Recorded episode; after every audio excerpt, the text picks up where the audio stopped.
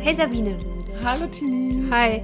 Ähm, ich freue mich, dass wir uns heute nach ja schon längerer Zeit äh, wieder Ja. mal sehen, um äh, ins Gespräch zu kommen. Und ähm, wir haben uns ja vorgenommen, jetzt immer mal ganz kurz uns vorher nochmal vorzustellen. Damit würde ich jetzt mal beginnen.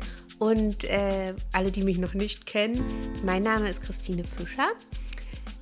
Und ich bin aktuell pädagogische Fachberatung im Bereich Kita und ähm, mache, arbeite jetzt nebenbei noch in einem Projekt, in einem ähm, staatlich geförderten Projekt im Bereich Kinderschutz in Mecklenburg-Vorpommern.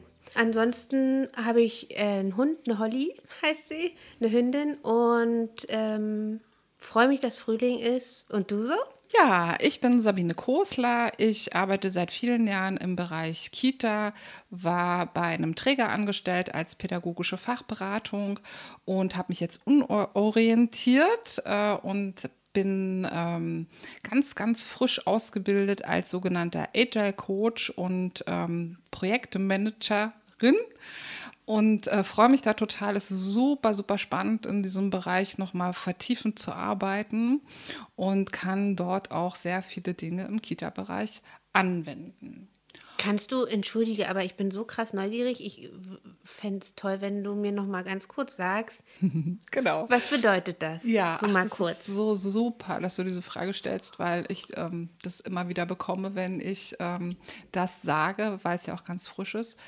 Ähm, naja, also das wird eine, es ist natürlich die englische Aussprache. Das kommt vom agilen Arbeiten, agile Organisationsentwicklung. Äh, damit beschäftige ich mich schon eine ganze Weile, finde ich super spannend. Und wenn man jetzt äh, sagt, ähm, was ist der Unterschied zwischen einem normalen Coach und einem Agile Coach, dann ist der größte Unterschied, dass der normale Coach oft ähm, mit Menschen alleine arbeitet und der Agile Coach immer in Gruppen. Das ist das eine. Und das andere ist, grundsätzlich kommt diese ganze ähm, Sparte mehr aus dem Bereich äh, ähm, ja, äh, Softwareentwicklung. Ähm, ich habe die Ausbildung mit Leuten gemacht, die in der Automobilbranche tätig sind oder bei Banken arbeiten.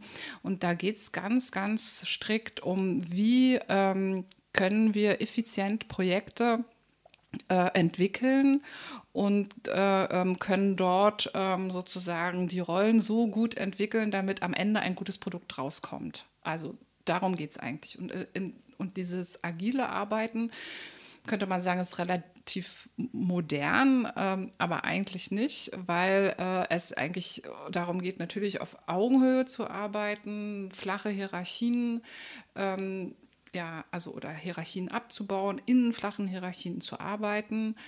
Aber das Ziel ist immer, ein gutes Produkt am Ende zu entwickeln. Und man hat halt festgestellt, ähm, ja, wenn der Chef sagt, hier mach mal, äh, äh, und die Arbeiter sagen, hm, geht aber nicht, und der Chef sagt, ja, muss aber, dann kommt irgendwie nicht das Richtige bei raus. Das ist noch das eine. Und der andere agile Gedanke ist natürlich auch, einen sehr engen Kontakt zu den Kunden zu haben. Also was der ja dieses Produkt dann irgendwann kauft. Ne? Also Produkt im Sinne von auch immer Idee. Also eine, ein Produkt kann auch eine Idee sein. Also weil Banken produzieren ja kein Produkt, aber sie wollen mehr Kunden haben, sie wollen, sie wollen gucken, wie sie äh, ähm, ihre Kunden an sich binden können und äh, schauen natürlich dann auch, ich kann Kunden binden, wenn ich also zum Teil ähm, auch ähm, vielleicht gute Kredite anbiete oder die Leute so und so betreue, aber mit dem Hintergrund der Effizienz im Sinne von, ja, wir machen das alles online, aber so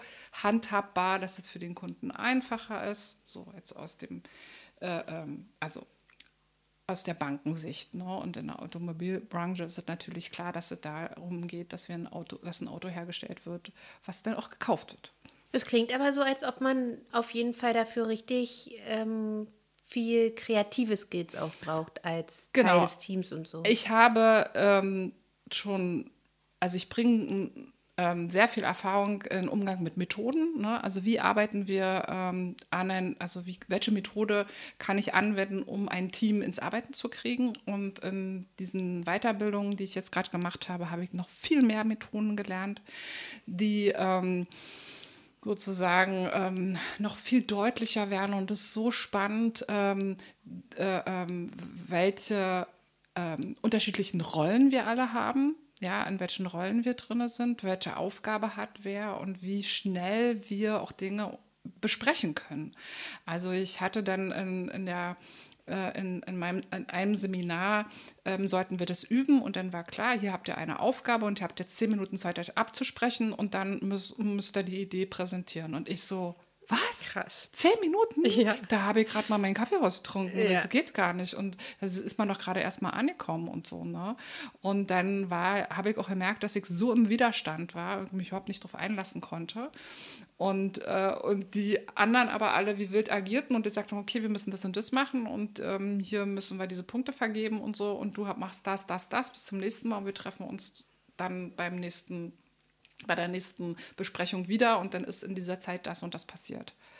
Und dann habe ich irgendwann gedacht, das ist ja total gut. Also das auch in den sozialen Bereich zu äh, übertragen, ohne Hektik zu machen, aber um auch den Leuten klarzumachen, wir entwickeln uns in eine bestimmte Richtung weiter und sitzen, natürlich ist es schön zusammenzusitzen und irgendwie mal zu reden, aber es ist viel, viel schöner, äh, äh, wenn man weiß, worüber reden wir, warum reden wir, um was da hinten bei rauskommen.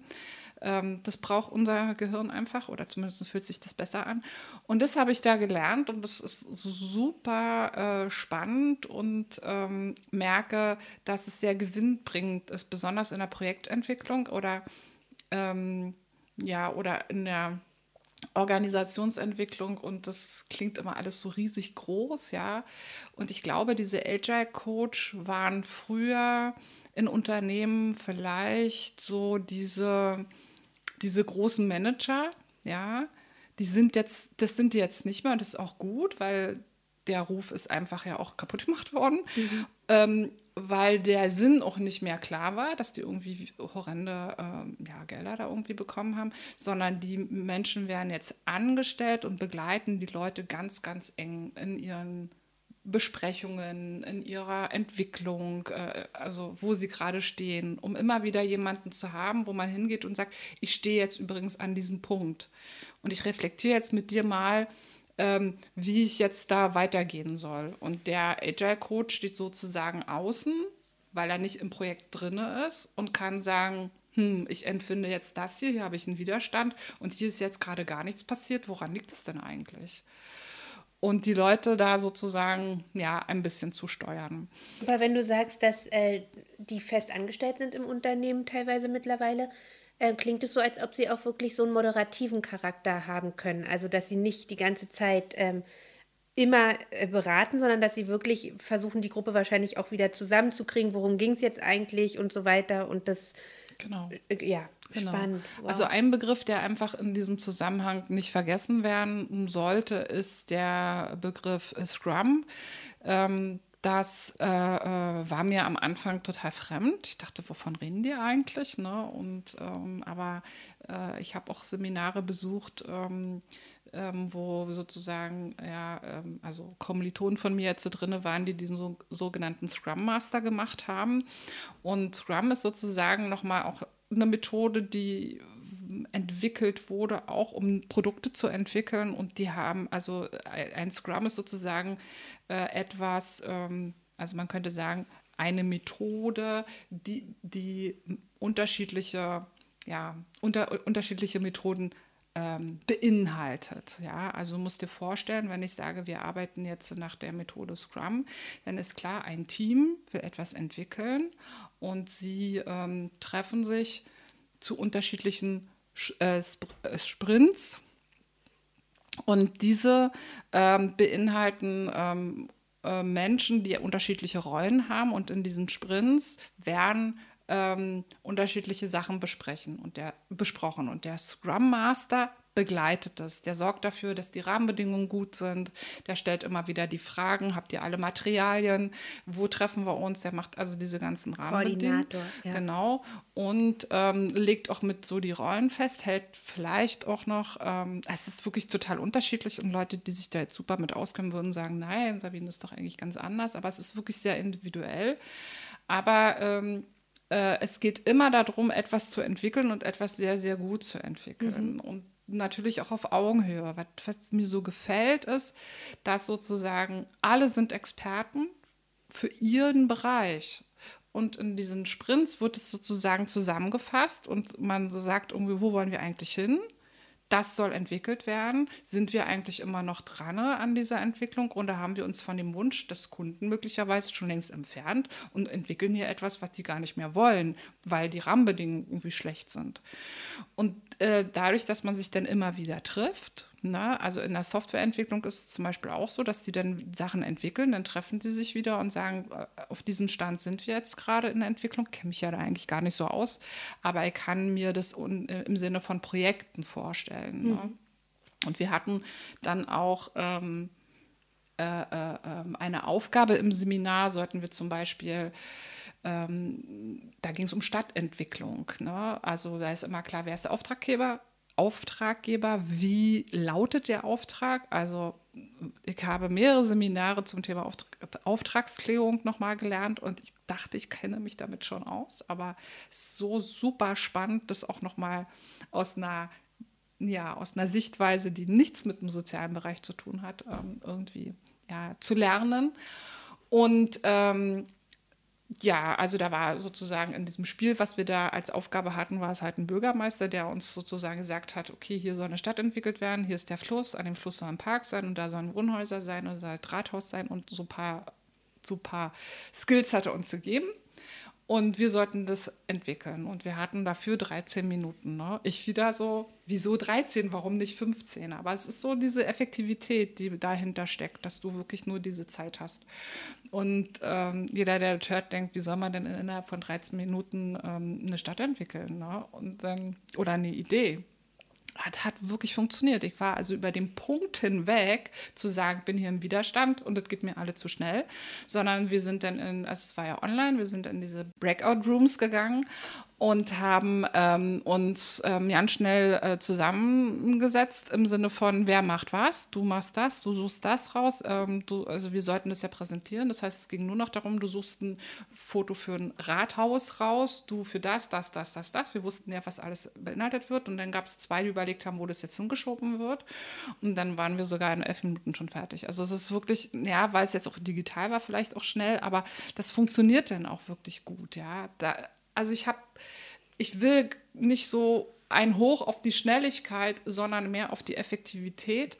Und weil unsere Zeit auch so schnellliebig ist, kann man nämlich neue Dinge viel mehr anpassen. Und das hat mir daran so, so gut gefallen. Und ich glaube, dass es dem sozialen Bereich, und das klingt jetzt so wahnsinnig allgemein, aber ja, meine ich aber damit auch, auch gut tut, wenn wir ähm, absolut zielorientiert arbeiten und auch immer wieder gucken, haben wir alle mit im Boot? Ja. Haben wir alle mit dabei? Hat, ist jeder in seiner Richtung? Die wenige Zeit, die wir vor allen Dingen im sozialen Bereich haben, die ist ja so knapp teilweise, äh, dass das da an der Stelle sicherlich total wichtig ist, jemanden zu haben, der das im Blick hat.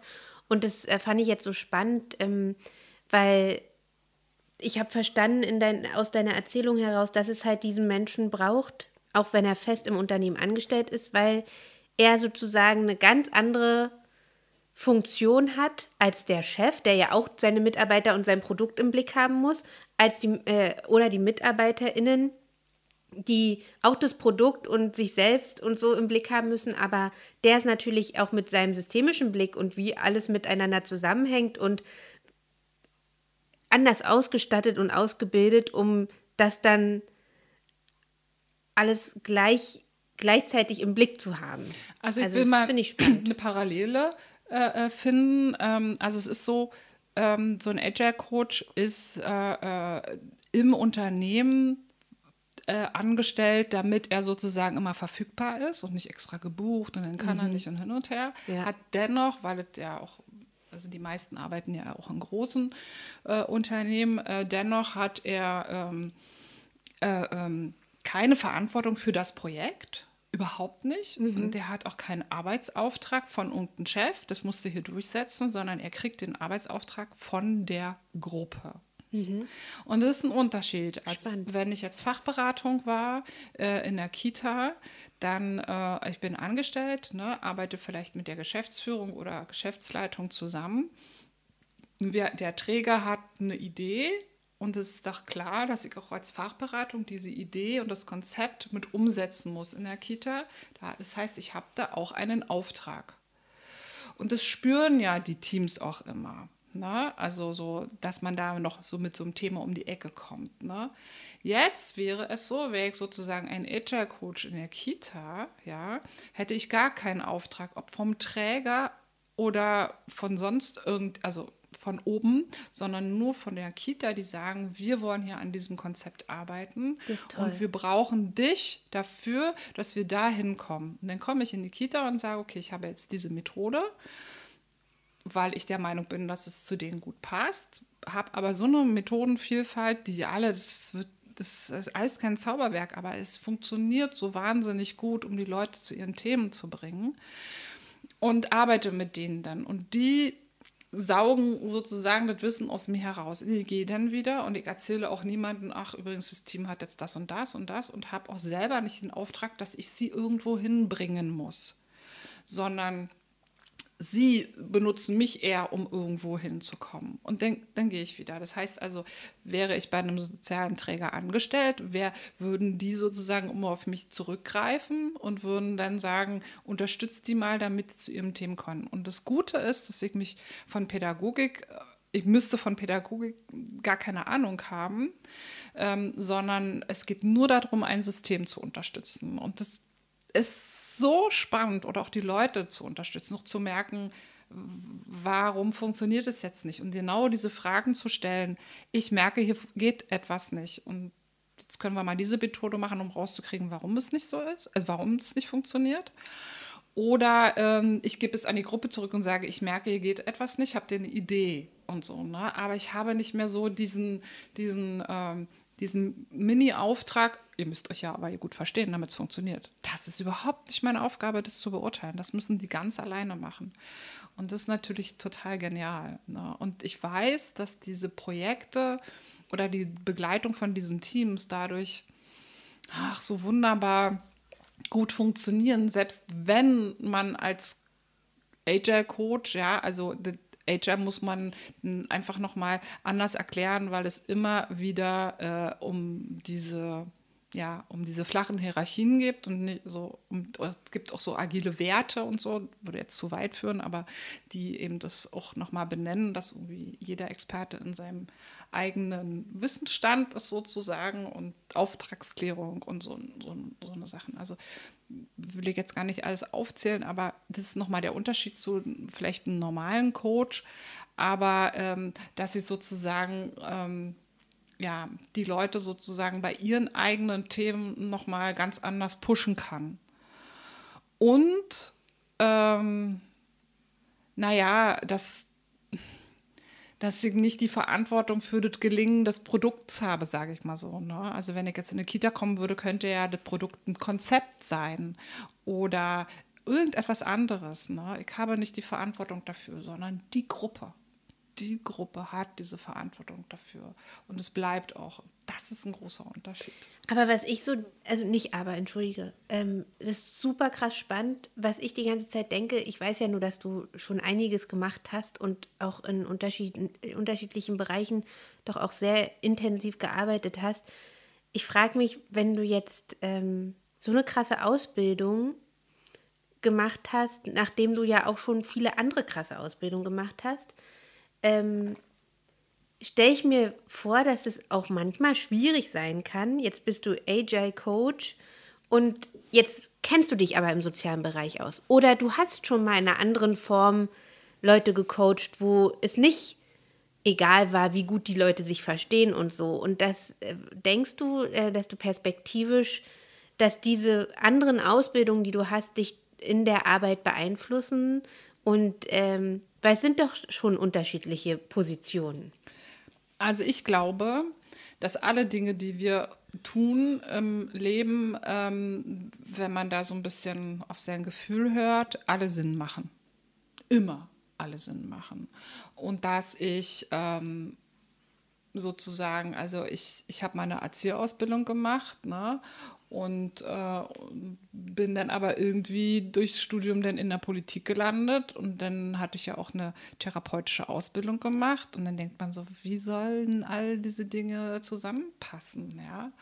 Und ähm, aber auf diesen Stellen, auf denen ich gesessen habe, äh, oder, ja, also diese Arbeit, die ich dann gemacht habe, da hat es für mich immer gepasst, dass ich ein paar Dinge immer anwenden konnte. Sozusagen, ich glaube, dass wir in unseren Beruf gehen mit unserer Persönlichkeit und diese Stellen so ausfüllen, wie, wie wir halt sind. Ja, das macht jeder, das erleben wir in der Politik genauso. Ne? Also eine Frau Merkel war Bundeskanzlerin, jetzt haben wir Herr Scholz, der ist Bundeskanzler und sie haben beide die gleiche Position, trotzdem, trotzdem funktionieren manche Dinge ein bisschen anders. Könnte man sagen, ja, Politik ist ja sowieso immer. Aber ja, es, alles hängt irgendwie mit dem, wenn wir nicht am Fließband arbeiten, mit dieser Person zusammen, wie wir das ausfüllen. Und ich glaube, dass ich mir dann auch so etwas suche. Und auch im Kindergarten, wenn ich als Erzieherin im Kindergarten gearbeitet habe, habe ich ja auch eine Rolle übernommen in Bezug auf die Kinder, in Bezug auf das Team, ja, die wichtig war, weil ich so bin. Ja, weil ich diese Erfahrung habe oder weil ich ähm, das mitbringe und weil ich äh, ähm, möglicherweise da auch eine Rolle besetze, die dann da auch ge gebraucht wird. Und also daran äh, äh, glaube ich, äh, glaube ich ganz, äh, ganz, ganz, ganz fest, dass wir unsere, ähm, unsere Persönlichkeit in diesem, ja, in dem Beruf mitbringen und dass es hilft, sich natürlich auch zu fragen, welche, also warum habe ich das gemacht?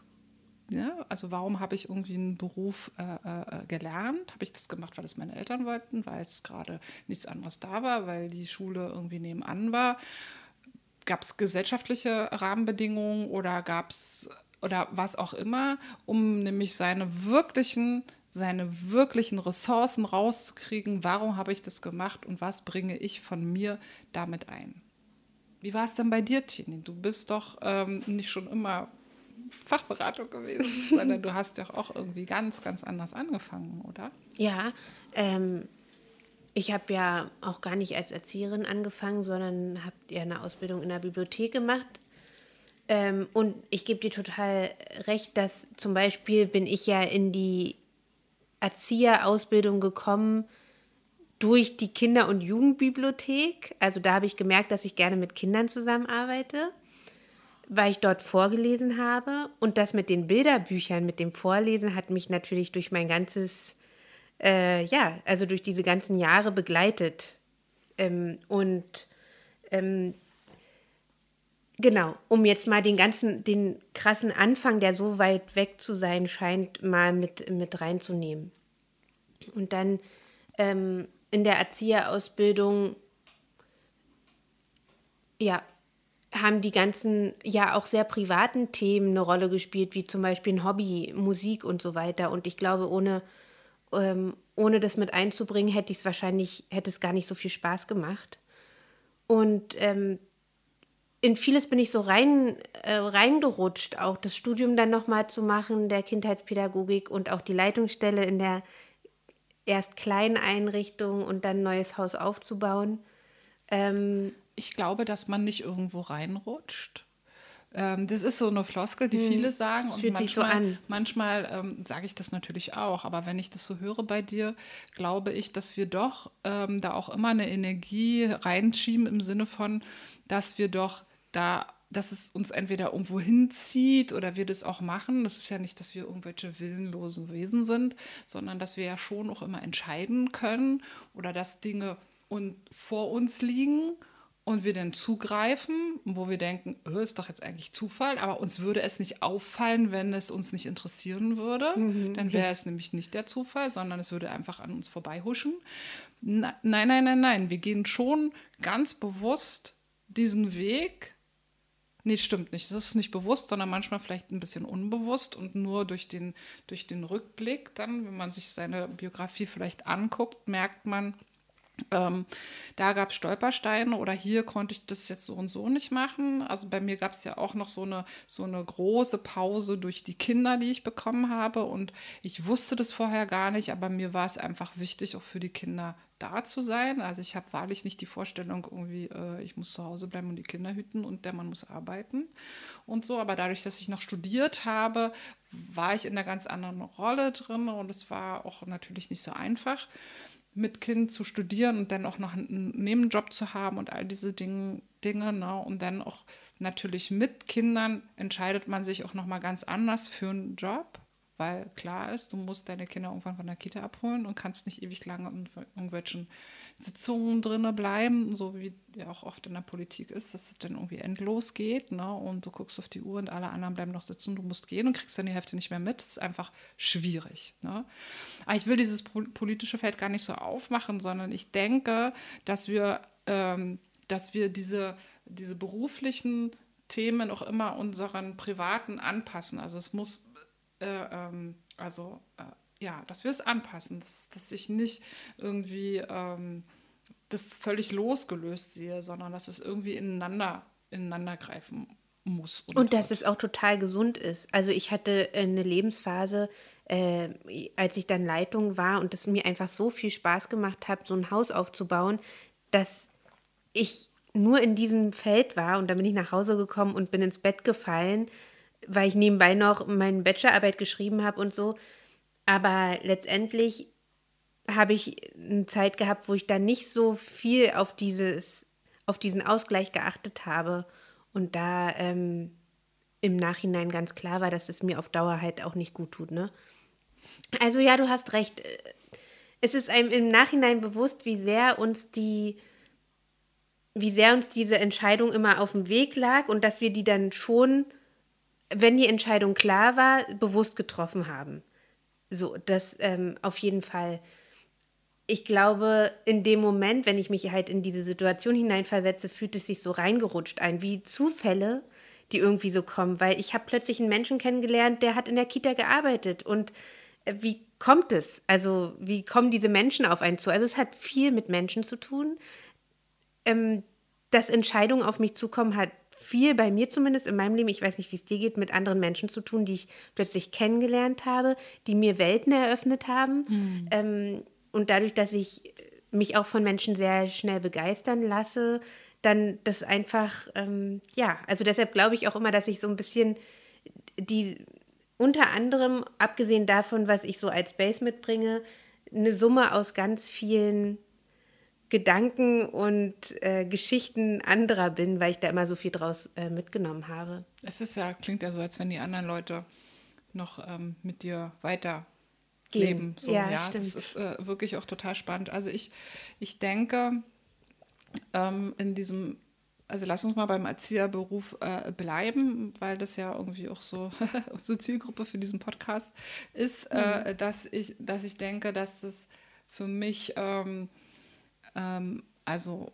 natürlich super, super spannend ist, diesen Beruf auszuführen und er immer wieder so einen negativen Touch hat durch, ach, wie sagt man immer, durch diese doch schwierigen Rahmenbedingungen, die es dann gibt oder die Erwartungen, die an diesem Beruf gestellt werden. Und da haben wir so wahnsinnig unterschiedliche Perspektiven, ob das Träger sind, ob es die Eltern sind oder auch die Kinder, die von der Person, ne, äh, also von den Erziehern etwas fordern oder den Pädagogen.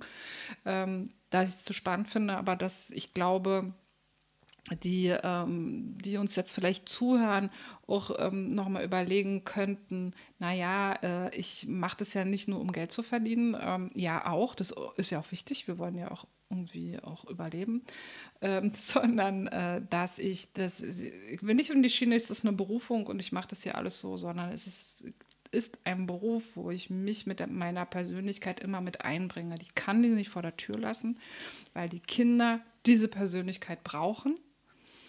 Ähm, ist bei Lehrern ganz genauso, aber wir gucken uns jetzt erstmal nur den Kindergarten an, ähm, weil äh, Schule äh, ja auch nochmal ganz andere Rahmenbedingungen hat äh, äh, und Erwartungen an die Lehrer und natürlich auch an die Schüler. Und dass es so spannend ist, dass man sich dann fragen sollte, okay, ich habe warum bin ich in diesem Erzieherberuf reingerutscht? Bleiben wir mal bei diesem Begriff. Äh, warum, warum ist es zu mir gekommen? Was waren eigentlich die Punkte? Warum, ich, warum habe ich auf einmal darauf gehört? Was war da interessant? Hat mich jemand inspiriert? Äh, oder habe ich gedacht, naja. Gibt es denn eine Alternative? Genau, äh, ist vielleicht gar nicht so schwer, irgendwie einfach mit Kindern zu arbeiten und dann kann man dann nicht mehr raus. Oder ist es wirklich mein Talent? das zu tun. Und ich kann sagen, dass ich also ähm, zum größten Teil Leute getroffen habe, die wirklich also ein absolutes Talent haben, mit Kindern zu arbeiten und die so super wichtig sind für die Kinder in ihrer eigenen Art und ähm, ja, natürlich auch andere, aber es ist in jeder Berufssparte so, dass es da eben Leute gibt, wo man denkt, ähm, warum machst du eigentlich den Beruf? Du bist ja total un, un, ungeeignet, ne? Ob das irgendwie egal. Ja. Jemand bei der Bank ist, der unfreundlich ist oder ein Verkäufer oder sonst irgendwas, einen schlecht berät. So was passiert ja auch immer mal, ja. Also ich denke, das ist überall ist, aber darum soll es gar nicht gehen, sondern selber zu gucken, welche Ressourcen bringe ich mit in diesem Beruf und kann sie auch leben. Und das wäre jetzt noch ein wichtiger Hinweis von mir, dass ich äh, auf alle Fälle sage, dass ich. Entschuldigung, das war mein Handy, ich habe es ausgemacht. dass ich, ähm, dass ich gucken muss, welche Ressourcen bringen äh, und Talente bringe ich mit, um äh, in diesem Beruf gut zu agieren. Ähm, da könnten jetzt einige die Augen verdrehen und denken, naja, also mein, nach meinen Ressourcen fragt hier gar keiner, sondern die Kinder warten das, das und das, der Träger das und die Eltern, oh, kommen auch noch mal um die Ecke, da kann ich über, überhaupt nicht an meine Ressourcen denken. Und dann würde ich widersprechen und sagen, doch, auch in diesen Momenten geht es darum, welche Talente hast du auch darauf zu reagieren, ähm, um äh, ähm, ja, um dem zu bestehen? Oder, ähm, oder was, was ist denn das, was du von dir da eigentlich reinbringst? Und ich habe mit ähm, Pädagogen daran gearbeitet, ob es äh, äh, bei dem Thema ist verhaltensauffällige Kinder oder nicht, weil es auch darum geht, okay, wie kann ich auf dieses Kind reagieren? Und gerade bei Kindern, die ja noch nicht die Sprache haben, ja, diese, sondern die uns in unserem Sein nochmal ganz anders erkennen. Nonverbale Kommunikation, wissen wir, äh, nimmt viel mehr Raum ein. Das äh, haben ja die Kinder manchmal mehr, äh, gerade die kleinen Kinder haben ja die Sprache noch nicht so. Das heißt, sie erkennen die Menschen nochmal ganz anders, alles unbewusst. Ähm, und aber was bringe ich denn von mir da rein, um nämlich manchmal festzustellen, warum funktionieren denn manche Dinge nicht? Ne? Was, was könnte denn das sein, äh, ähm, auch an mir selber, was ich da mit reinbringe, warum bestimmte Abläufe nicht gehen und so. Ne? Aber ich finde es mit der, mit der Biografie, ich glaube, dass es wirklich unterschätzt wird, wie wichtig das ist, was wir erlebt haben, um dort zu stehen, wo wir heute sind. Ja. Ja, also egal ob es gute oder schlechte Sachen sind, ähm, äh, ähm, ist es ja sehr, sehr wichtig. Ich habe mich jetzt in dem letzten Jahr auch viel mit dem The Thema Scheitern beschäftigt. Also äh, und ähm, habe durch meine Seminare, die ich jetzt besucht habe, ähm, haben wir ja viel auch mit Personalmanagement uns auseinandersetzen müssen, weil das beim Agile Coach ja auch mit ein bisschen mit drin ist. Hat mich ja sowieso schon immer sehr interessiert und da hatten wir äh, eine Dozentin, die uns erzählt hat, dass in, in, in den USA äh, in den Bewerbungsgesprächen ähm, danach gefragt wird, ähm, wann du in deinem Beruf gescheitert bist äh, oder in deinem Leben und ähm, sozusagen, was du daraus gelernt hast. Also zumindest, was bedeutet Scheitern für dich?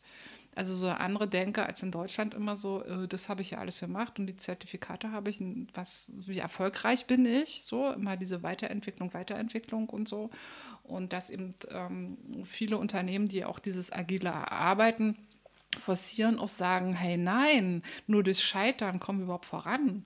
Das ist so wichtig, dieses Scheitern, ähm, um ähm, äh, ja, das, ja, um sich zu entwickeln. Ne? Ja, da, ich glaube, in, in genau diesen Phasen, da so viele Sachen im Kopf, genau in diesen Phasen des Scheiterns, aber auch in den Prozessen, wo man noch nicht gescheitert ist, bräuchte man eigentlich so eine Art persönlichen Supervisor, der genau das mit dir dann auch richtig anguckt, weil oft sind wir, wenn wir selber im Scheitern stecken, sind da so viele Gefühle in dem Moment, dass man das einfach weder als Bereicherung noch als großen Gewinn sieht, sondern einfach erstmal als Schmerz, sage ich mal.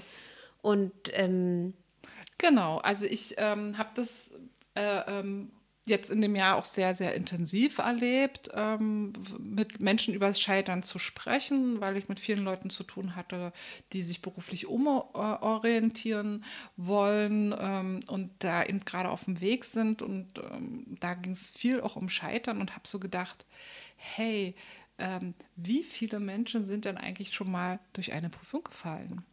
Und es ist unglaublich, ja. wie viele es sind. Und es ist wirklich interessant, wie viel ähm, Schmerz damit verbunden ist, wie sehr man sich ablehnt.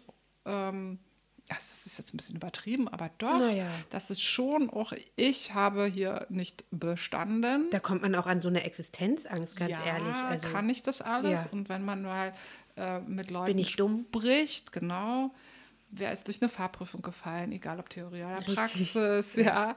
Wer hat mal ähm, hier so eine Prüfung oder so eine Prüfung nicht bestanden und so, ne? Und das ist so, hast du echt schon mal überlegt, ob ich da auch mal so eine Gruppe anbiete, wo man das reflektiert, mhm. weil ich dann ähm, ähm, wirklich merke, wie traumatisierend das für manche auch ja. war na, äh, neulich mit jemand gesprochen, der durch so, so, äh, durch so ein ähm, Staatsexamen gefallen ist, also wirklich durch so eine große Nummer. Und dass man sich immer da so viele Sachen angucken kann. Also entweder guckt man sich das Thema an und sagt, hier hat jemand wirklich ähm, die Leute inhaltlich überhaupt nicht ähm, auf die Prüfung vorbereitet. Ist es für mich ein persönliches Thema im Sinne von, äh, ich habe Prüfungsangst oder mir, mir schwimmen die Zahlen vorm Kopf oder so. Das ist das eine. Das andere ist, ist das Lebensweg. Ja. Musste das jetzt passieren? Oder hey, ich habe ja gar nicht gelernt und warum bin ich denn durchgefallen? Ach, hallo, kann ich mal realistisch mit mir umgehen? Also es sind so wahnsinnig viele Themen, die da so mit reinspielen, die so spannend sind, sich auch anzugucken. Und äh, also grundsätzlich geht es gerade beim Prüfungsdurchfallen, könnte man ja sagen, ist das größte Scheitern, wo man es denn mal merkt. Ja. So, ähm, Punkt, so jetzt, voll im, an ja. dem Punkt, so, das ist so krass, genau. ne, wie so eine Da habe ich mal schriftlich so ja. nach dem Motto, hier bin, ja. ich jetzt, hier bin ich jetzt wirklich gescheitert. Ne? Und äh, aber wenn, ähm, wenn man in sich hineinhorcht und ganz ehrlich mit sich ist, ähm, müsste man doch eigentlich feststellen, dass das immer etwas gebracht hat. Mhm. Ja, es gibt Ausnahmen. Bestimmt sagt er einer jetzt so, oh, na, bei mir hat es nichts gebracht, ich konnte das schon vorher, aber ich glaube, der größte Teil ist schon, dass man äh, ähm, auch durch durch diese durchgefallene Prüfung oder was auch immer das war, äh, immer irgendetwas mitgelernt hat. Ja. Äh, daher, hm. daher ist Austausch auch so wichtig, ne? dass man wirklich, wenn man sowas, äh, wenn ein sowas erlebt, deshalb ist deine Idee so schön, mit dem äh, Leute, die durch Prüfungen gefallen sind, zusammenzubringen, weil weil man denkt, man ist der Einzige, der es nicht gepackt hat und so. Ne? Also es ist eine echt große Chance. Worauf ich noch mal unbedingt, ähm, weil du vorhin gesagt hast, ähm, schlechte Rahmenbedingungen. Mhm wir müssen ja ganz ehrlich sa sagen, der Erzieherjob, äh, die Erzieher, der Erzieherberuf ist jetzt nicht der einzig ähm, schlechte, ähm, also hat nicht als einziger Beruf äh, schlechte Rahmenbedingungen. Und wenn man jetzt zum Beispiel nochmal auf diese ganze, ähm, auf die letzten Jahre guckt mit der, mit der Pandemie, muss man ja sagen, ich glaube, ich kenne kein äh, Berufsfeld, was es nicht irgendwie beeinflusst hat. Und ich finde, und das soll überhaupt nicht einfach klingen, das war auch ähm, für mich jetzt nicht einfach, als ich selber dann Corona erkrankt bin zum Beispiel mal. Ähm, ich finde, das ist wirklich, sicherlich stimmen ganz viele Dinge von außen nicht, wie der Staat hat an der Stelle nicht reagiert. Und trotzdem, glaube ich, können wir an vielen Stellen uns mehr steuern, selbst steuern, als wir denken, wenn wir in dem Moment nicht das Problem uns auf das Problem von außen fokussieren, ne? wie zum Beispiel schlechte Rahmenbedingungen, viele Kinder, die ich alleine betreuen muss, sondern wenn ich diesen Moment nehme, diese Erfahrung, diese Belastung und die mir auf eine ganz andere Art und Weise angucke. Also ja, da sind die schlechten Rahmenbedingungen und so und trotzdem gibt es doch sicherlich Ideen, die man entwickeln könnte. Da bist du auch als Agile-Coach zum Beispiel wieder interessant. Ähm, gibt es doch sicherlich Ideen, die aus mir heraus sind, dass ich nicht denke, ich bin ähm, diese Rahmenbedingungen ergeben, alles macht keinen Spaß mehr, ich bin nur noch erschöpft, mir geht schlecht, sondern auch da habe ich doch die Gewalt oder die Macht über mich selbst zu gucken, okay, also entweder ich komme dauerhaft mit der Situation nicht klar und da gibt es nur ähm, ganz oder gar nicht, dann gehe ich. Oder mir macht der Beruf so viel Spaß, dass ich jetzt wirklich auf die Suche gehe. Vielleicht suche ich mir auch Verbündete, denen es genauso geht. Ähm, und ich fordere jetzt diese Zeit für mich ein, um das mal zu thematisieren an welcher Stelle können wir eigentlich noch Schrauben drehen? Und da ist es sicherlich auch äh, ein Unterschied, welche Leitung ich da über mir habe oder in welchem Träger ich arbeite, inwieweit ich von außen beeinflusst werde. Und trotzdem, am Ende entscheide ich, ob ich da mit diesen vielen Kindern im Raum sitze und ob ich da nur sitze und denke, oh Gott, ich komme nicht klar oder ob ich wirklich anfange, Dinge in die Hände zu nehmen. Also ich finde das total spannend und du sprudelst ja gerade hier äh, vor dich her, ja. Ähm, und äh, ich glaube, dass es deine Ressource ist, mit diesem Problem so umzugehen. Ja, das bist du.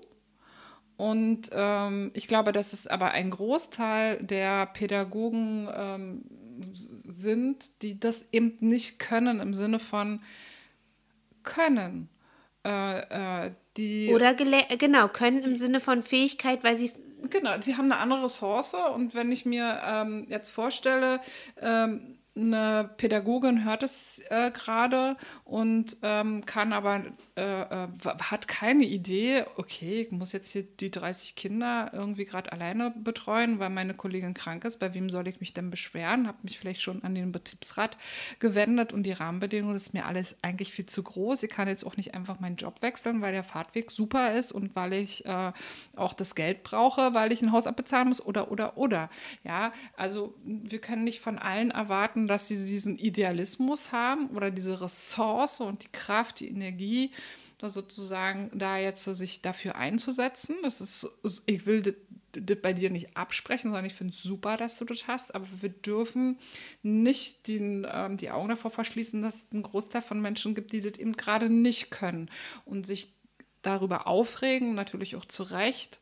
Äh, das ist hier nicht in Ordnung, wie gerade diese Rahmenbedingungen sind, aber auch keine Idee haben, wie man das jetzt so, schnell ändert. Und sie sind nicht in der Rolle. Sie sind eigentlich nicht in der Rolle äh, ähm, drin zu sagen, ähm, ich muss jetzt hier irgendwie diese große Veränderung äh, ähm, ja, anstoßen, sondern das muss doch der Träger machen oder meine Leitung oder oder oder. Es geht aber ja nicht um die große Ver also klar, man kann immer sagen, ähm, die Rahmenbedingungen müssen sich verändern und man braucht mehr Erzieher in der Gruppe, Erzieherinnen. Ähm, aber es geht ja gar nicht um die große Veränderung, sondern es geht ja erstmal darum, dass es mir selbst besser geht.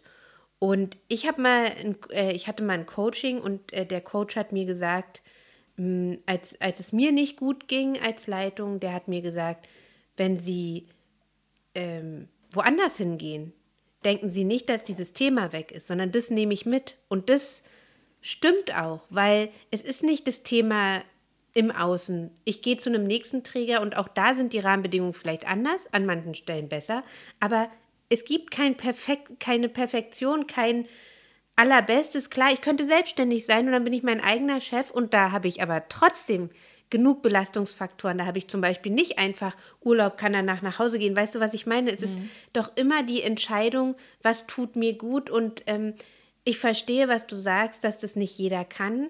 Ich glaube, dass wir, äh, oder das, was ich mir wünschen würde, ist, dass wenn Menschen an diesen Punkt kommen, dass sie dann sagen, okay, an der Stelle komme ich nicht weiter und jetzt hole ich mir Unterstützung zum Beispiel.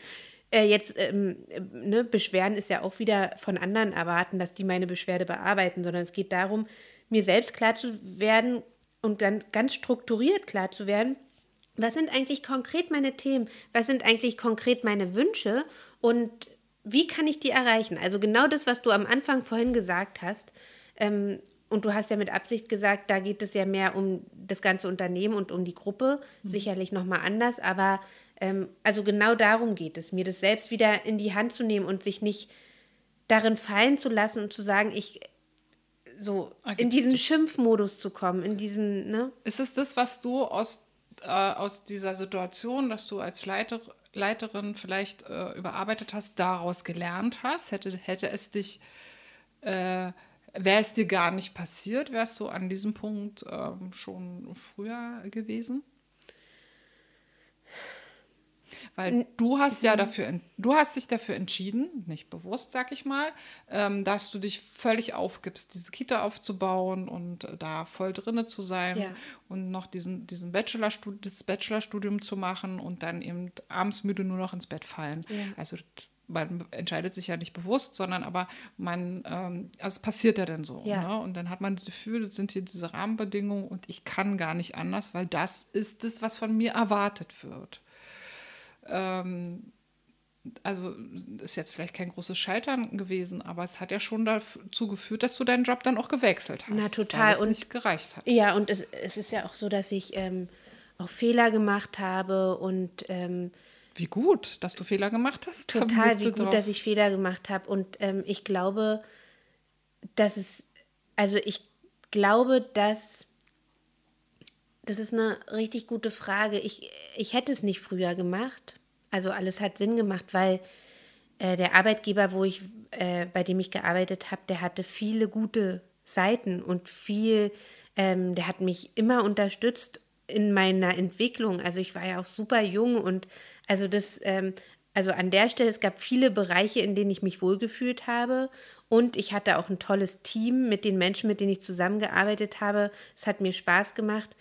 Es hat nur einfach das, was ich mir gewünscht hätte, aber was nur ich machen kann, ist, es hat einfach keiner auf mich aufgepasst, wie viel Zeit ich investiere und welche Entscheidungen ich für mein Privatleben treffe. Äh, dass ich aufhöre, zum Beispiel privat Musik zu machen oder ähm, dass ich mir keine Zeit mehr für meine äh, privaten Beziehungen nehme, ähm, weil ich dachte, die Arbeit da, das ist sozial, ne? da hat man mit Menschen zu tun, ich werde gebraucht, ähm, ähm, ja, ich mache irgendwie auch vieles gut und richtig ähm, und das, das hat mich da lange festgehalten und ich glaube, der Punkt war dann der gesundheitliche Aspekt. Mhm. Ähm, und also zum Wie Beispiel. Gut, dass dein Körper sich gemeldet total, hat. Total. Ein Schlafmangel war zum Beispiel ganz äh, oh, krass. Also, dass ich äh, Schlafstörungen hatte. Jetzt mal so ein, so ein Aspekt. Und äh, wenn das dann auf Dauer geht und keiner sagt dir, äh, Tini, ey, hm. jetzt äh, hör mal auf damit hm. oder so, hm. sondern man kommt wirklich an diesem Punkt, an diese hm. Grenze. Hm. Ähm, und dann ähm, muss man eine Entscheidung treffen. Und ich glaube, ich glaube, dass die meisten Menschen halt an diesem Punkt nicht direkt kommen, mhm. dass sie mhm. daran stoßen, dass es nichts mehr geht, dass nichts mehr geht, mhm. sondern dass sie denken, mit dieser Unzufriedenheit leben zu müssen mhm. und dass sie ganz viel fordern vom Außen. Und ich, aus meiner Erfahrung, ich weiß nicht, was du sagst, ähm, würde ich sagen, äh, am Außen, also am Außen zu fordern, äh, bringt am wenigsten. Ja, natürlich nicht. es ist nur so schön einfach, ne? wenn, wenn man irgendwo anderen äh, die Schuld geben kann und so, weil es so schwer ist, sich selber anzugucken. Und auch hier merke ich als Coach, äh, dass ich in Gruppen bin. Ähm, das, das, hatte ich jetzt auch, ähm, wo man, wo die Gruppe ein Problem hatte und nicht in der Lage war, sich das anzugucken und auch Angst davor hatte, weil was ist, wenn es aufbricht, dann kann man ja nicht mehr zusammenarbeiten äh, es aber in der Luft liegt. So, manche Themen wollen, sich, wollen ja auch bearbeitet werden und zeigen sich dann und so. Und dann man einfach den Coach nimmt und sagt, der ist doof. Im Sinne von, das machen die ja nicht bewusst, sondern im, im Sinne von, ähm, irgendwie muss dieses Ungleichgewicht, was hier gerade ist, irgendwo hingeschoben werden. Also nehmen wir doch den, der von außen ist, das macht irgendwie Sinn, so nach dem Motto, dann, dann, dann geht es uns nichts nichts an. Ne? Und das habe ich jetzt auch gemerkt und das ist so spannend. Also man kann als Coach es nicht wieder zurückgeben und sagen, hallo, ich bin hier gar nicht schuld, sondern es schon auch aufgreifen weil äh, nicht das Wichtiger, als sich dann auch selber dann zurückzunehmen. Ähm, es gibt dann Leute, die beschweren sich über die Methode. Also ich hatte hm. das auch schon in Kitas, dann äh, in, in, Teams, die dann so sagen, oh, ja, aber die Dozenten sind ja hier irgendwie so und so doof und so, ne? Ja. Und entweder, ähm, also ich muss dann immer mal kurz entscheiden und mir die Situation, also es rattert dann im Kopf, mir die Situation genau angucken und überlegen, was braucht die Gruppe jetzt wirklich, um voranzukommen. Also nicht, was brauche ich und ähm, warum beleidigen die mich hier und so, sondern das eben einfach auszuhalten und zu wissen, du bist dir nicht wirklich gemeint. Also respektlos hat mich jetzt hier noch keiner irgendwie behandelt. Darum geht es gar nicht, sondern auch zu merken, hier ist jemand so doll im Widerstand, denn er weiß gar nicht wohin. Also nimmt er doch mal das Gegenüber und die von außen, weil die gehen ja wieder und dann muss es hier nicht weiter so betrachtet werden. Und das, äh, ähm, also, also das finde find ich so, so, so super spannend, auch dann mit den Teams zu arbeiten oder auch mit den Leuten persönlich zu arbeiten, wenn sie ähm, einfach ihre blinden Flecken haben. Und hättest du in dieser Situation einen Coach an der Seite gehabt, ja, ähm, dann hätte der gemerkt, deine Arbeit funktioniert ja nicht. Du machst Fehler und wie gut, dass sich diese Fehler zeigen, na, weil ja die Arbeit nicht irgendwie hm, ja so geht und du deine Aufgaben nicht wirklich erfüllst und dann man immer wieder fragt, aber was ist denn dahinter? Ja. Warum funktioniert es denn eigentlich nicht? Und, ähm, und nicht so, du bist nicht geeignet, sondern auch ein Coach muss ja zeigen, was brauchst du dafür, um diese Arbeit gut zu machen? Kann ich dir das an die Hand geben? Äh, und dann kann man wieder fragen, warum greifst du das nicht auf und so. Also es ist wirklich, sind so wahnsinnig viele Aspekte. Und dann hättest du entweder ähm, viel, viel schneller wärst du an den Punkt, Punkt gekommen und zu sagen, ich muss die Kita anders leiten. Oder äh, du wärst an den Punkt gekommen und wärst viel früher rausgegangen. Aber ähm, wie auch immer, ich finde es so gut, dass das genauso gelaufen ist, wie es jetzt gelaufen ist. Voll. Sonst würden wir nämlich jetzt hier nicht sitzen. Und, ähm, und bei mir ist es ja ganz genauso, dass ich gemerkt habe, hm, ich habe in einem Bereich gearbeitet, den habe ich geliebt und ich habe das gerne gemacht. Ich hatte einen tollen Arbeitgeber, mit dem ich gerne gearbeitet habe.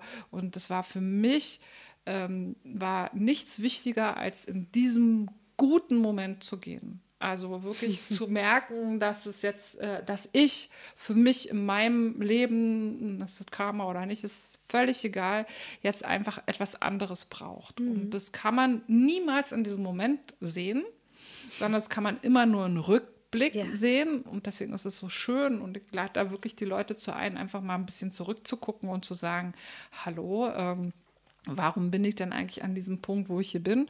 Warum bin ich genau in dieser Kita? Warum habe ich genau diese Kita-Leitung? Ich mag mhm. immer nicht äh, Chef zu sagen, das ist irgendwie nicht so mein Begriff, aber warum habe ich diesen Vorgesetzten und so? Ne? Und ist es das, was ich gerade brauche, um mich selber weiterzuentwickeln? Oder ist es super, dass ich mir jetzt diese Frage stelle, um zu sagen, nein, vielleicht sollte ich mal hier äh, in meinem Lebensweg mal eine andere Abbiegung nehmen, um doch noch mal weiterzukommen und dass wir uns weiterentwickeln. Mein Gott, das machen wir äh, hoffentlich noch ganz, ganz lange und egal in welchem Alter, ähm, das äh, wird immer äh, etwas bringen.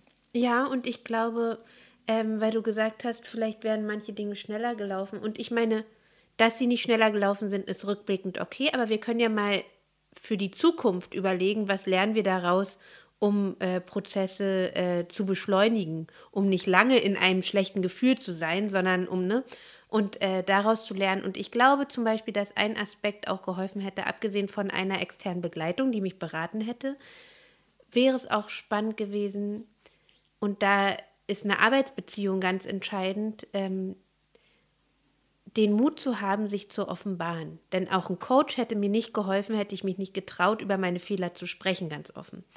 Und ähm, dass ich zum Beispiel Fehler gemacht habe. Ich hätte sicherlich an, an, in der, an den Stellen, wo ich sie mache, ähm, offener darüber kommunizieren können. Und dann hätte man mir auch schneller helfen können. Also das ist so mit den Fehlern, ich frage mich immer, was vorhin schon, als du das sagtest, was sind Fehler? Das ist so, also du sollst mir jetzt gar nicht die Fehler benennen, sondern es ist ja eine Bewertung für eine Sache, die passiert ist, dass jemand sagt, das ist ein Fehler. Das heißt, ich bewerte es, das ja. ist schlecht. Das ist die Frage der Perspektive. Es ist so, wie ähm, wenn man im Bewerbungsgespräch gefragt wird, ähm, ähm, ja, sagen Sie Ihre Stärken und Schwächen, wo ich dann sagen würde, was ist eine Schwäche? Ja, also es ist ja so, es ist ja eine Bewertung, weil das, was wie du bist oder das, was du nicht kannst, das ist nicht gut. Aber ich, so wie ich bin, bin ich gut? Äh, hallo? Nee, klar, aber das, es gibt ja so Checklisten, weißt du, was ich meine? Da hakt man ab, hat sie das getan, hat sie das getan, hat sie das getan. Genau, es ist zum Glück äh, kommen ähm, die ähm, neuen Personaler da äh, weg von. Mhm. Ähm, und, hm. und wenn nicht, dann äh, gebe ich euch den Hinweis jetzt gerade. ist einfach nicht aussagekräftig, sondern die Frage ist immer, äh, wie wir wir etwas äh, bewerten und wie wir äh, es auch äh, in unserem beruflichen Kontext bewerten. Und äh, wir ähm, sagen ja auch irgendwie, viele Unternehmen sollen eine gute Fehlerkultur haben. Ja. Und das hat ja auch Grenzen. Ne? Also ich kann Rahmenbedingungen festlegen und sagen, also wenn du hier äh, Gelder veruntreut hast oder so, dann war das natürlich ein Fehler im Sinne von, das hat diese Auswirkungen und das und das passiert dann mit dir. Ja, sondern ich muss immer gucken, okay, aber warum machen diese Menschen diese Dinge? Ne? Also ich als äh, ähm, also als Arbeitgeber oder Träger oder so, ne, gebe ja auch immer Dinge vor, wo ich denke, ah, es ist möglich, diese Dinge zu tun. Ah, das passiert, weil, äh, keine Ahnung, ne, also so ich kann das natürlich von außen noch ganz, ganz doll steuern, was Fehler sind und wie, wie wir sie bewerten. Und ähm, wenn Dinge passieren, die nicht in Ordnung sind oder grob fahrlässig, also im Kindergartenbereich würden mir da jetzt gerade viele einfallen, dann ja, natürlich sind das Fehler, aber wir müssen auch gucken, was können wir tun, damit diese Dinge nicht wieder passieren. Also mhm. wie können wir Bedingungen schaffen, damit das eben nicht passiert. Also ich will jetzt nicht über Kinderschutz reden, sondern auch über viele andere Dinge, wo man so ne, in Tagesabläufen Kindern äh, ähm, Dinge nicht ermöglicht, die sie gerne machen wollen. Das, äh, ähm, ich hatte gerade gestern wieder so einen Satz gelesen, also der Moment, wenn ein Kind in einer Kita etwas nicht machen darf, zeigt sich die Qualität der Kita. Mhm, ja, voll. Ja, das fand, stimmt. Fand ich eigentlich total schön. Wäre ja, ja eigentlich jetzt langsam schon der Schlusssatz. Ja, ich wollte noch mal eine kleine Empfehlung reingeben und gleichzeitig äh, die, eine Empfehlung, die uns äh, beide an in einem gleichen Zeitpunkt begleitet hat. Kannst du dich noch erinnern an den Film Die Stille Revolution? Aber natürlich. Und das ist natürlich dieser, diese Traumvorstellung jedes, äh, jeder Mitarbeiterin, äh, Mitarbeiters, dass ein Chef irgendwie eine Umfrage macht und da sich herausstellt, die Leute sind alle unzufrieden und dann geht der selber los, weil er was verbessern will. Das ist so ein Traum irgendwie. Ähm, und gleichzeitig könnte der Chef ja jeder von uns sein für sein eigenes Leben, der Regisseur für sein eigenes Leben, Regisseurin. Und ich würde gerne wissen, ob damals hast du den Film geguckt, da warst du noch nicht AJ-Coach. Mhm. Und jetzt bist du das. Mhm. Hast du jetzt einen anderen Blick auf diesen Film? Findest du ihn von der Qualität her trotzdem oder immer noch gut? Oder ähm, ja, was sind jetzt deine Gedanken mit dem heutigen Wissen dazu? Genau, also nochmal für die Leute, die den Film nicht kennen, es geht um eine Hotelkette, deren Chef also eben diese Umfrage gemacht hat und der dann auch auf einmal gemerkt hat, dass irgendwie meine Mitarbeiter sind äh, so unzufrieden und mit mir und ich bin doch eigentlich ganz toll, warum finden die mich doof? Ist jetzt mal so plakativ gesagt. Aber darum ging es im Endeffekt und einfach ganz viel verändert hat.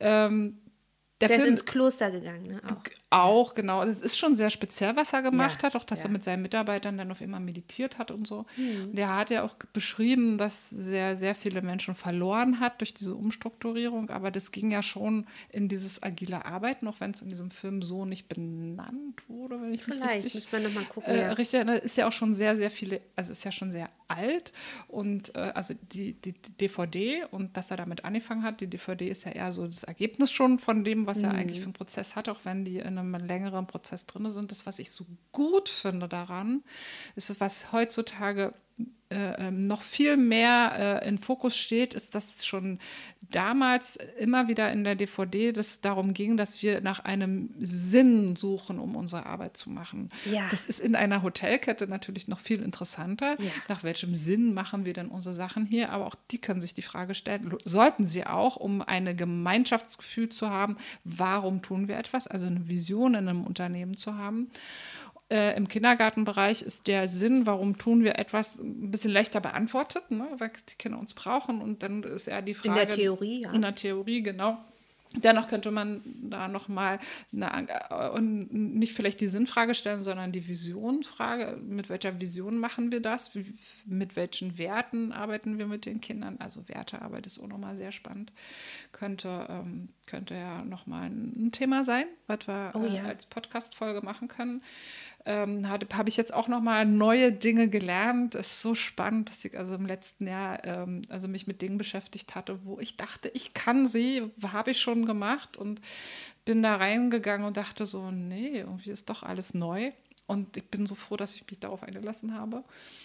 Auch in der, ähm, äh, in der Wertearbeit oder zumindest in, dem, in der Entwicklung von Visionen und von Werten, was bringen wir mit in unserer Arbeit?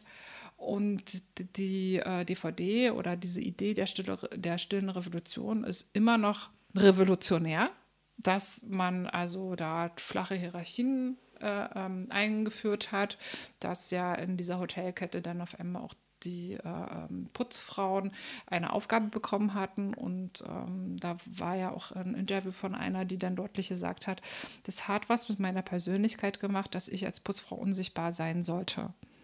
Ich bin nicht da, ich bin nichts wert. Also es ist jetzt ein bisschen vielleicht übertrieben, aber das war interessant, dass es was mit Leuten gemacht hat. Und ähm, ich weiß, dass auch Krankenhäusern äh, ähm, äh, ähm, diese Idee ähm, verändert haben, dass eben die Putz äh, Frauen, also, also Hygiene spielt ja eine große Rolle in Krankenhäusern, ne? dass auch die die Namen der Patienten wussten, Mhm. um dem Patienten nämlich das Gefühl zu geben, wir alle kümmern uns hier. Ja. Und das macht aber mit den mit Putzfrauen auch etwas, die möglicherweise auch in bestimmten Situationen reagieren konnten. Sie sollten jetzt keine medizinischen Arbeiten machen, aber mal jemanden rufen oder so kann man trotzdem machen, weil man sich mit verantwortlich fühlt Ja. für die große Sache. Ja, dass jeder aber Experte bleibt im agilen Arbeiten, ist nämlich ein ganz, ganz wichtiger Aspekt. Du bist Putzfrau, du bist Krankenschwester und du bist Ärztin. Ihr habt alle unterschiedliche Dinge gelernt. Ihr seid Experte für euren Bereich.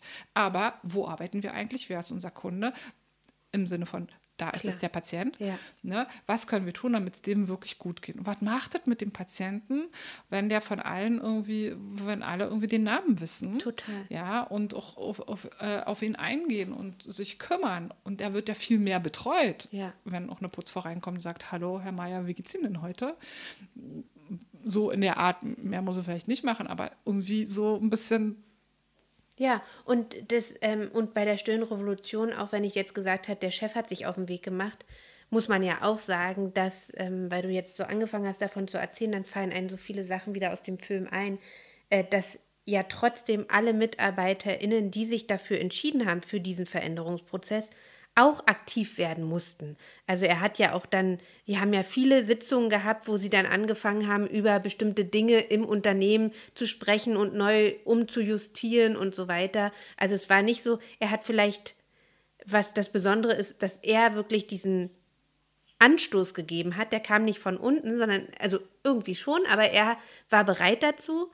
Aber am Ende mussten sich alle bewegen, alle mussten sich verändern und alle haben sicherlich auch Abstriche gemacht, aber für eine gemeinsame äh, Sache, für die sie sich entschieden haben. Und das, glaube ich, darf man auch nicht vergessen. Und das meinte ich, glaube ich, mit vorhin diesem, wir können uns entscheiden, dass alles um sich herum sich verändern muss, damit es mir gut geht. Aber eigentlich kann ich nur was tun, ähm, damit es mir wirklich gut geht. Ja. Wer soll das wissen, wie es mir gut geht? Genau. Super. Schön. Schöner, schöner Schlusssatz und es hat super viel Spaß gemacht. Ich fand es Ja. total, total spannend und äh, merke, dass so wahnsinnig viele Themen hier immer so mit reinspielen, die, ähm, wo man erstmal überlegen muss, was hat das jetzt hier eigentlich mit Kita zu tun? Aber ich finde eigentlich ganz viel und wir haben schon unser nächstes Thema. Ja, stimmt, hast du gesagt. Mal gucken. Die Werte wir- vielleicht. Die Werte, wie wir uns da Oh ja. beschäftigen. Schön. Okay. Dann ähm, freue ich mich auf jeden Fall aufs nächste Mal, liebe Sabine. Ich mich auch, liebe Tini. Und äh, damit sagen wir Tschüss für diesmal Tschüss. und alles Gute, bleibt gesund. Bleibt gesund.